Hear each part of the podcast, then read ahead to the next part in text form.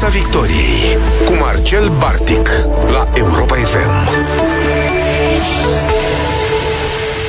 Vă salut, dragi prieteni, vă spun bine ați revenit la o nouă ediție Piața Victoriei. Dacă e marți, așa cum v-am obișnuit, discutăm despre școală. Și nu oricum, și nu orice despre școală, cât hai să vorbim în seara asta despre profesori.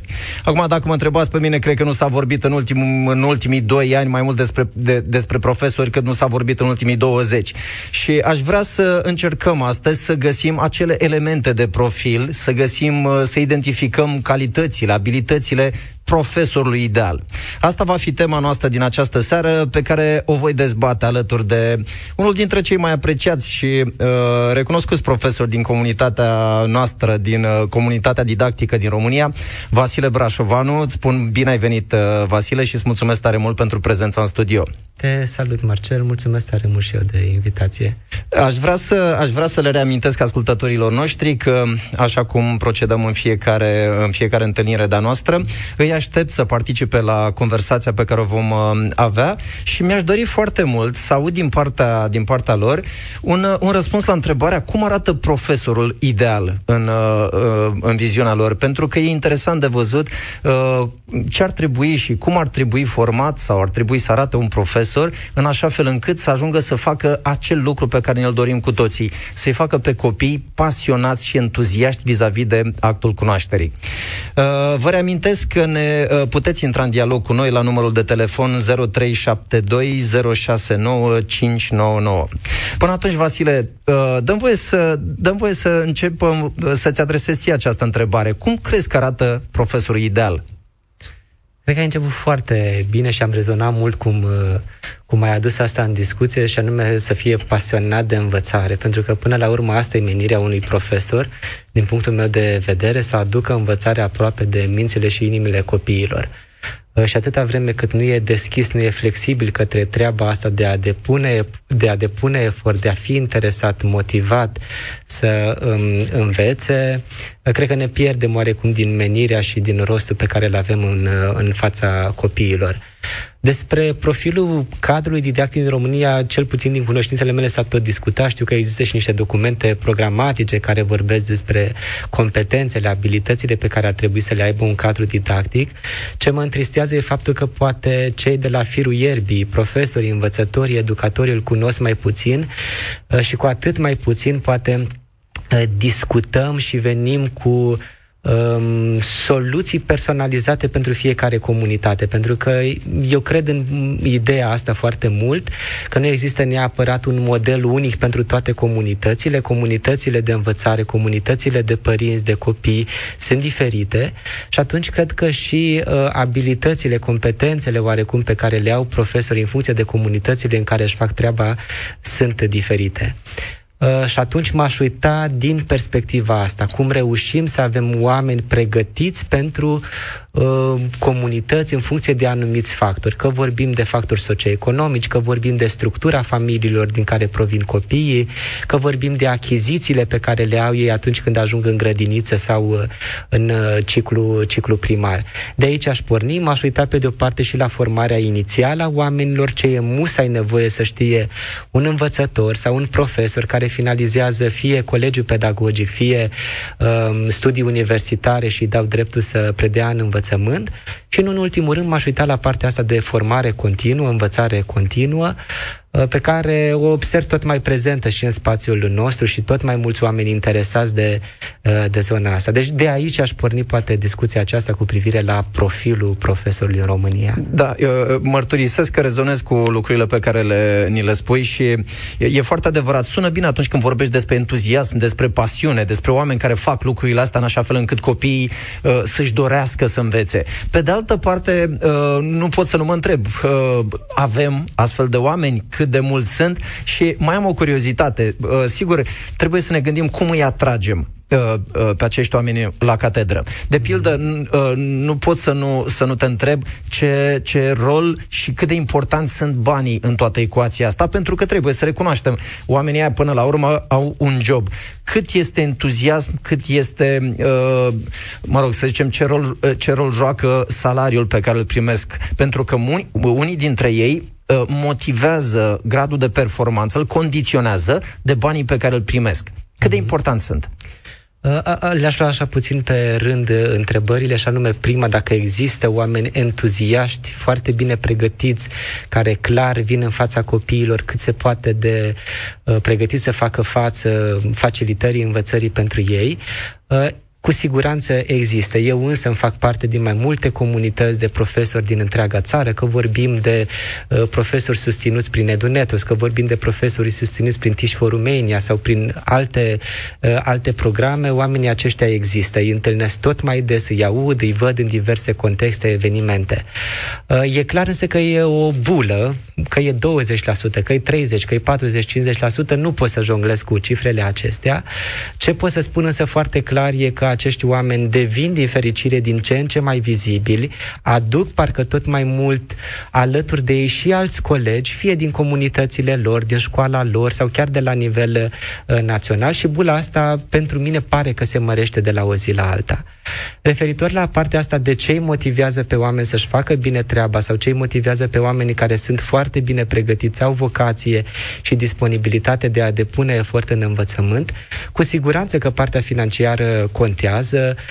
Dacă e să ne uităm și la studiile sociologice care vorbesc de treaba asta, clar, în orice meserie și partea financiară contează. Numai dacă ne uităm la mediul rural, câți oameni foarte bine pregătiți sunt dispuși să meargă pe același salariu sau poate pe un salariu mai mic pe care îl primește un, nu știu, profesor cu gradul întâi în oraș, dar ar avea nevoie de dublu efort pentru ca învățarea să se producă pentru acei copii din comunități vulnerabile. Deci aș cred că pe lângă partea asta de stimulare financiară, e foarte important cadrul în care se întâmplă tot procesul acesta de învățare, cum arată relațiile dintr-o școală, dotările până la urmă pe care le are o școală și pe care profesorul le poate folosi în facilitarea învățării, și relațiile instituționale. Câtă autonomie, câtă încurajare are omul acolo la firul ierbii, în sala de clasă, în școală, în așa fel încât să fie valorizat, să fie văzut, să fie apreciat pentru toate eforturile pe care le, le face. Deci cred că salarizarea e un factor dintr-o gamă mai largă care îi motivează pe cei mai bine pregătiți și cei mai potriviți oameni să fie în fața copiilor. Da, să știi că ascultându-te nu, nu, n-am putut să nu mă gândesc de pildă la faptul că uh, cel puțin uh, ultimele statistici uh, arată că în mediul rural, rural de pildă noi nu avem sau nu avem foarte mulți oameni de felul ăsta. Acum stau și mă gândesc cum îi putem determina pe acei tineri sau profesori foarte bine pregătiți să meargă să predea în școli de la țară, pentru că și acei copii au nevoie în egală măsură de, de oameni bine pregătiți și uh, profesori dedicați care să-i ajute să, să facă pași înainte uh, în ceea ce privește învățarea. Uh, și uh, eram curios cum, cum reușim, unde este, care este rețeta prin care îi putem convinge pe acei oameni să ajungă acolo și ce, ce ar trebui să facă instituțiile statului, că mă gândesc că e un mix între cei doi factori. Uh, pot să spun că eu am fost norocos să-mi încep cariera în învățământ cu ajutorul celor de la Teach for Romania, o organizație care de vreo nouă ani de zile există în România și recrutează, pregătește și susține uh, oameni care sunt dornici să fie activi în sistemul de învățământ și să meargă în cele mai provocatoare comunități din țară. Și în primii doi ani ca învățători am petrecut alături de această organizație cu tot sprijinul pe care ea uh, mi l-a facilitat. Nu știu neapărat dacă e o rețetă, dar pot să spun clar că e un mod foarte uh, și plăcut, dar și foarte suportiv. Simți că nu ești singur în, acolo pe câmpul de lupte când ai de toate greutățile. De ce spun asta? Pentru că exista un mentor, existau programe de formare de calitate și subliniez cuvântul ăsta de calitate și nu neapărat pentru hârtii sau pentru a obține diverse înaintări în grad și așa mai departe. Și exista o comunitate de practică și de învățare. Ceea ce mi-aș dori poate să existe în fiecare școală, în fiecare instituție de învățământ din, din țara asta. O comunitate de practicieni, oameni care se întâlneau în mod, în mod regulat, discutau despre problemele pe care le întâmpină la clasă, bunele practici pe care le observă în lucru cu copiii și cel mai important își puneau la unison inteligența colectivă pentru a găsi acele uh, practici pedagogice în așa fel încât să obțină progres în învățare pentru fiecare, pentru fiecare copil. Cu siguranță că sunt diverse modele la care ne putem uita, poate și în afara țării, și pe care putem să le personalizăm. Nu sunt adeptul copiem tot ce e bun în afară, pentru că e clar, cadrul cultural e diferit și atunci și felul în care gândim politicile publice cred că trebuie să țină cont de treaba asta, dar putem să ne uităm la ceea ce se întâmplă deja bine în țară. Avem deja organizații care fac o treabă foarte bună uh, și putem să le cerem partea de know-how uh, și sunt absolut convins că există toată deschiderea din partea lor să colaboreze cu Ministerul Educației și toate celelalte instituții abilitate în direcția asta, atât doar să existe voință politică în acest sens, pentru că ce cred că lipsește în momentul de față e o viziune clară și coerentă cu privire la unde vrem să ajungem cu învățământul, ce vrem să știe, să facă, să fie copiii la finalizarea celor cinci ani de studiu, că vorbim de ciclu primar, că vorbim de ciclu gimnazial sau de liceu. Cred că încă n-am purtat acea discuție profundă despre ce vrem să facem cu acești copii, care e finalitatea, pentru ce îi pregătim, încotro vrem să îi ducem.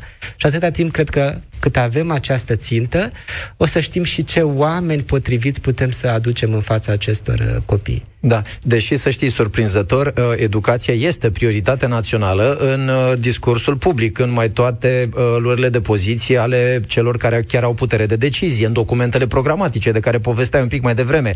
Da? Adică nu cred că aș, nu există vreun politician în țara asta care să spună că educația nu contează. Dimpotrivă, e chiar pe primul loc.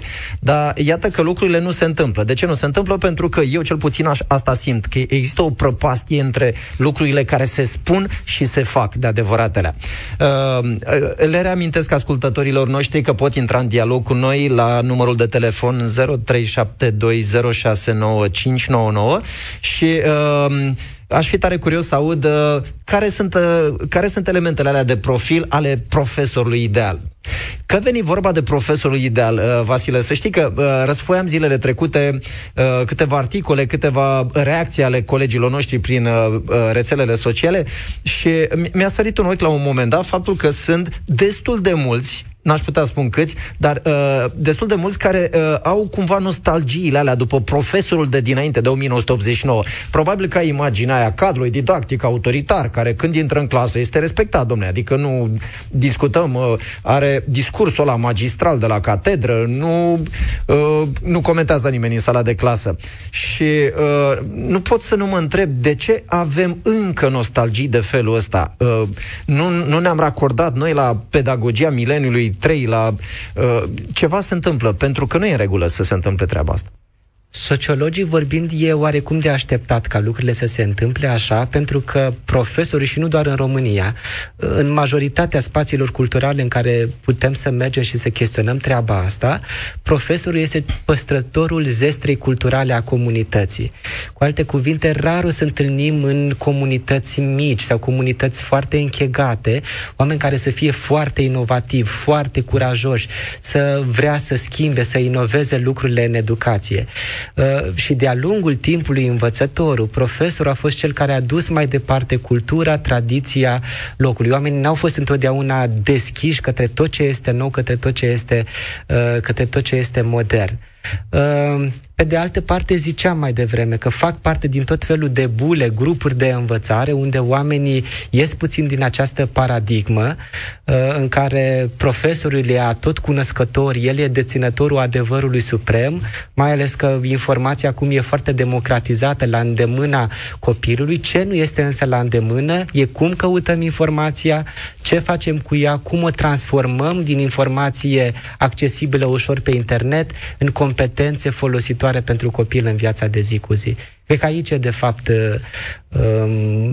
meritul și maestria pe care profesorul și-l poate aduce în sala de clasă, și-o poate aduce în sala de clasă. Da. Uh, hai să-i spunem uh, bun venit în direct la Europa F M lui Gabriel. Bună seara, Gabriel! Ești în dialog cu noi? Te ascultăm. Bună seara! Auziți? Sigur, seara. Te rog. Uh, sunt cadru didactic. Și având în vedere că în ultima perioadă se pare că partea educațională pare destul de interesantă pentru părinții în cadrul contextului creat, uh, făceam și eu o analiză, m- îmi făceam o analiză la ce se întâmplă privitor la educația în România.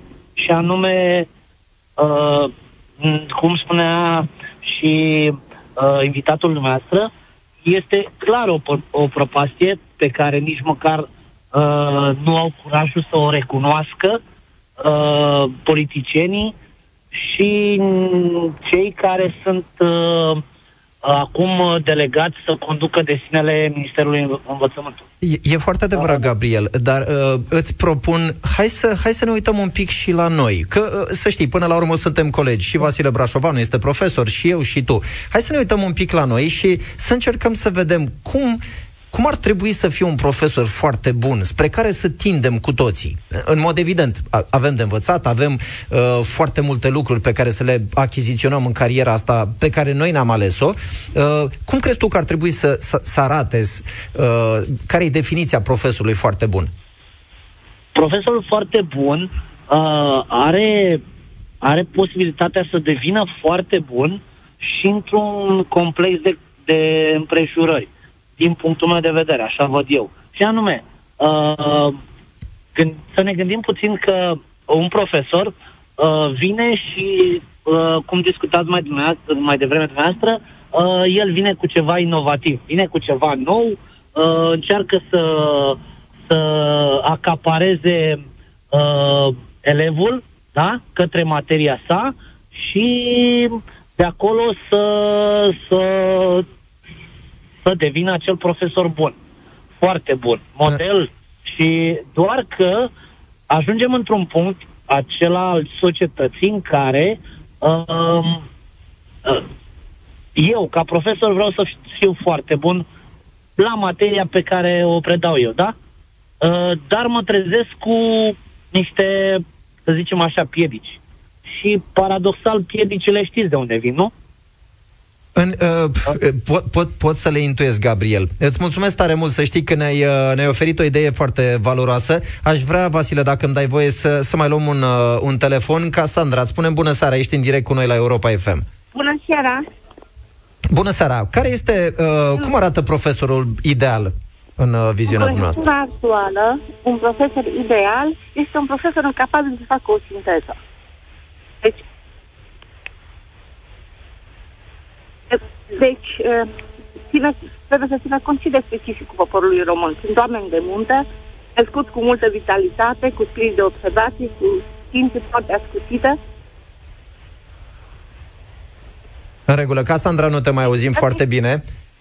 Uh, îți mulțumim foarte mult. Uh, oricum, cred că am reținut, Vasile, și sugestiile pe care le-a făcut uh, ascultătoarea noastră.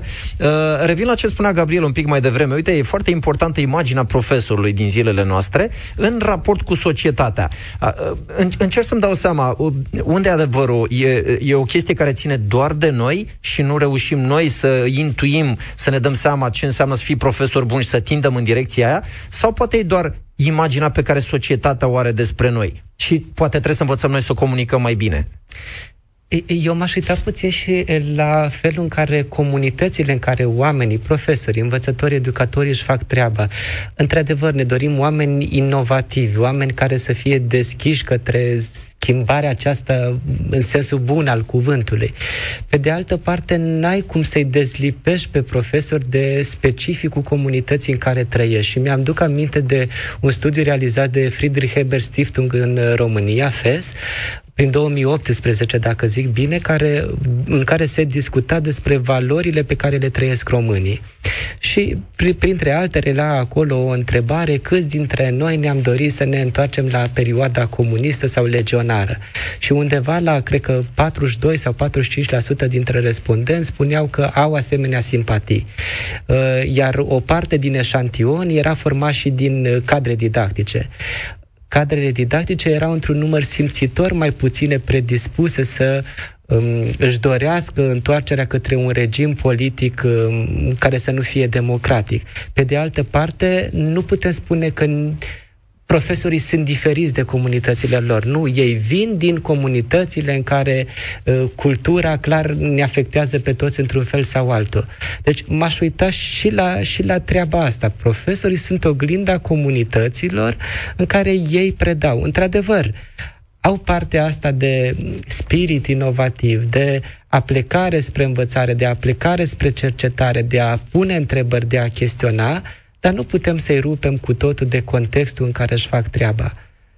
Da, în regulă. Uh, sigur, eu aici nu pot să nu mă întreb uh, de ce în continuare imaginea profesorilor, deși sunt convins că sunt foarte mulți dintre colegii noștri uh, având profilul ăsta de care povesteai tu mai devreme, în continuare imaginea societății despre noi uh, este una cumva alterată de uh, factori care nu, care nu ne fac bine.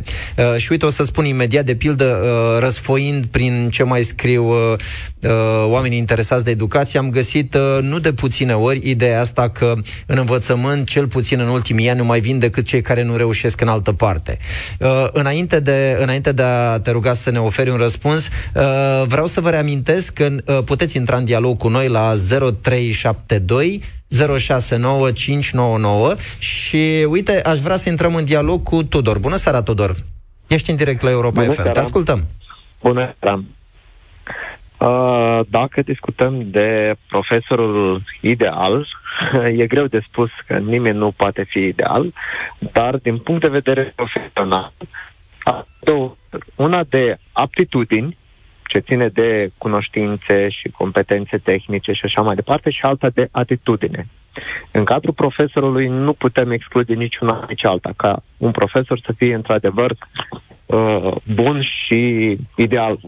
Tudor, ajută-ne, ajută-ne un pic da. să înțelegem. Uh, dă-ne, dă-ne, te rog, două elemente care țin de atitudinea unui profesor bun. Uh, uite, în raport cu copiii.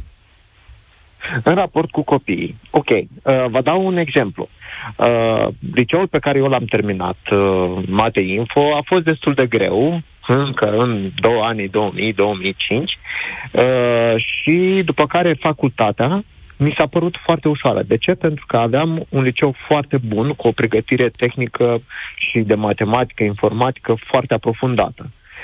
Ei, abia după ce am terminat facultatea, mi-am dat seama, de fapt, de ce am terminat-o fără niciun fel de problemă, nu mi s-a părut destul de grea, pentru că în creierul meu s-a format niște conexiuni, gândeam într-un anumit fel și asta m-a, m-a ajutat să trec peste orice dificultate.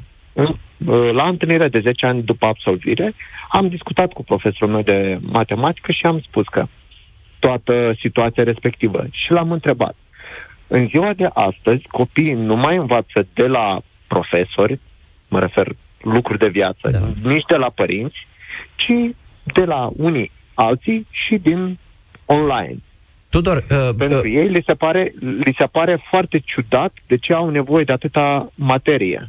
Da, să știi că... profesorii nu le, nu le spun de ce studiază matematica, pentru că în viața lor niciodată nu vor folosi toate formulele respective.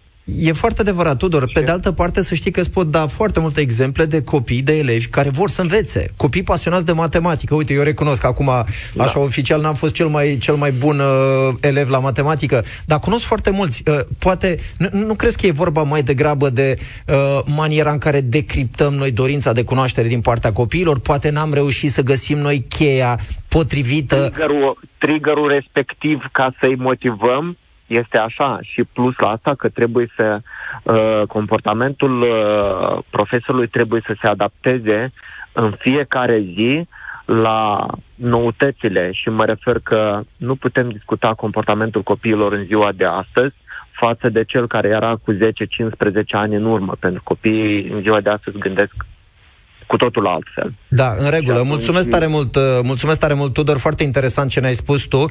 Vasile, dacă îmi permiți, aș vrea să știi că găsisem zilele trecute câteva informații în raportul Eurodais despre profesori, mai degrabă despre cei din gimnaziu, bucățica aia pe care am găsit-o, dar cred că putem extrapola cumva, pentru că reprezintă așa o, o chestie legată de imaginea tuturor cadrelor didactice.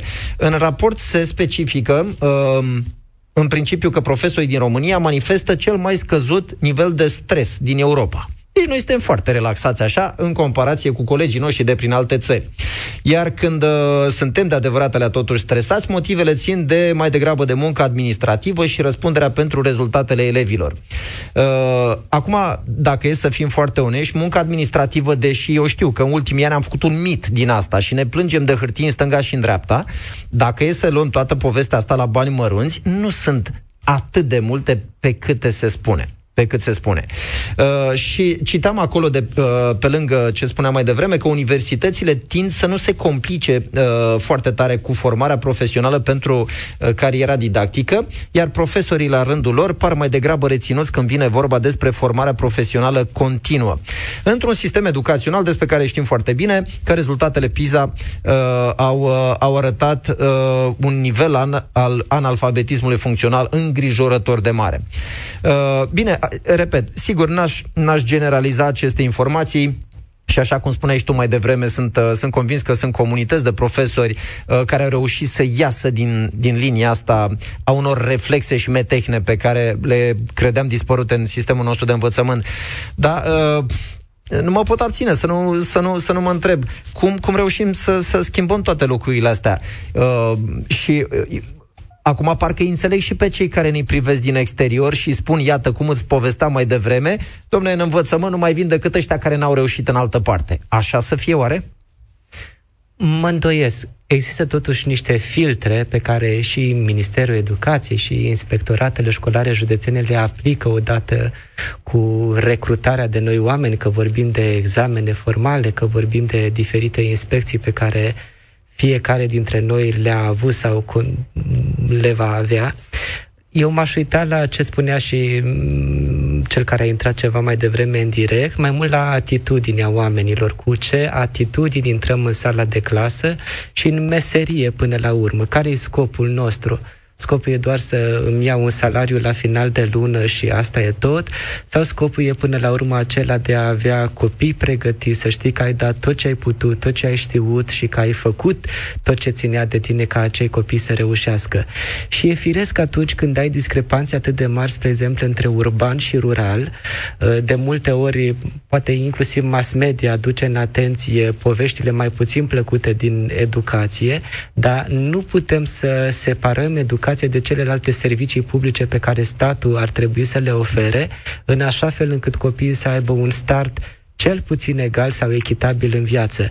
Pentru că atunci când într-un sat nu ai bibliotecă, nu ai servicii culturale, nu ai apă curentă, nu ai gaz și așa mai departe, e clar că pleci din start cu un handicap care te ține în urmă de ceilalți colegi ai tăi din mediul urban sau care au acces la tipul ăsta de resurse. Deci e nevoie să privim educația și învățarea și serviciul acesta public alături de alte servicii sociale pentru a oferi echitate și un start cât mai egal tuturor copiilor. Și atunci, da, putem să ne uităm poate și cu perspectiva asta mai critică asupra muncii pe care mulți dintre profesori în țara asta o fac așa cum pot până la urmă și cum au fost și pregătiți și susținuți. Da.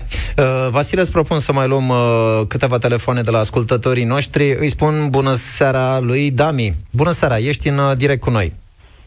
Bună seara.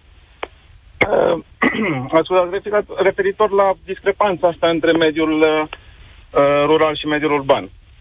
Să nu uităm, uh, printre cei mai uh, mari români au venit din uh, zone sărace sau din mediul rural.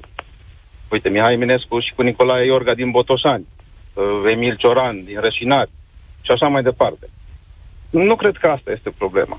Cred că copiii sunt talentați oriunde. Absolut, este noi suntem de acord cu asta. Asta încercăm să, să scoatem în evidență până la urmă. Este datoria profesorului să-i găsească și să-i aducă în față. Eu sunt născut în nouăsprezece nouăzeci, am prins chiar tranziția aia de după comunism și la mine școala nu a fost chiar cei mai plăcuți ani. Deși acum pot să spun că am o meserie destul de uh, nobilă și respectată. Dami, poți să ne spui, uh, poți să ne spui, te rog, un lucru care ți-a făcut uh, viața școlară, uh, nu știu, să, să-ți lase amintirile astea? Uh, da. Faptul că, uh, inclusiv acum, în meseria pe care o practic, trebuie odată la șase luni să facem cursuri și să trecem prin instruiri și așa mai departe. Uh, profesorul sau, mă rog, în cazul meu, instructorii care ne predau sunt foarte profesioniști pentru că au studiat în afară. Am făcut un curs recent cu un instructor care, mă rog, dânsul este din România, același profil. Turuie în continuu timp de două ore, nu înțelegi nimic și la sfârșit el și-a făcut treaba și și-a luat banul, pentru că pe el asta îl interesează. O turuit în continuu. Mi-am amintit exact de clasele unu opt și de liceu. Cum stătea profesorul în față și turuia non-stop. Da, în regulă, mulțumesc, mulțumesc tare mult, Dami. Cred că, cred că e cea mai bună definiție, antidefiniție a profesorului bun și nu ți ascund că am, am mai regăsit-o și în, și în altă descriere. Îți mulțumesc tare mult. Aș vrea să mai, să mai luăm un telefon un minut. Îi spun bun venit lui Vasile. Salut, Vasile, bună, ești în direct bună. Cu noi la Europa F M. Bună, bună, salut. Te ascultăm. A. Cum arată profesorul ideal pentru tine? Nu știu dacă aș vorbi despre un profesor ideal, aș vorbi despre un profesor foarte bun și cred că e foarte important să abordăm conceptul ăsta din cel puțin sau pe cel puțin patru dimensiuni. Pe de o parte, să ne raportăm la modul în care profesorul acesta foarte bun cunoaște conținutul pe care îl predă, specialitatea lui și cu siguranță trebuie să aibă un nivel profesional ridicat. O a doua componentă foarte importantă este modul în care uh, profesorul respectiv reușește să formeze în copii competențele competențele pe care trebuie să le dezvolte așa cum îi se cere în programa școlară. A treia componentă care e foarte, foarte importantă este cât de bun este profesorul ăsta foarte bun pentru școala în care activează, pentru profesorii care îi sunt colegi.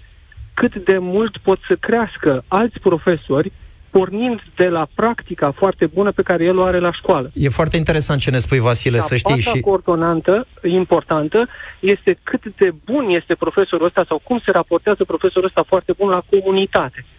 Cum cresc lucruri în jurul lui, în comunitate, datorită faptului că el se implică și este un vector în comunitatea lui. Eu nu sunt de acord că profesorul este oglinda comunității lui. Nu sunt de acord că într-o comunitate care este dominată de concepte învechite sau de valori deplasate, profesorul trebuie neapărat să fie oglinda lor. Dar sunt de acord cu faptul că profesorul este oglinda sistemului din care provine.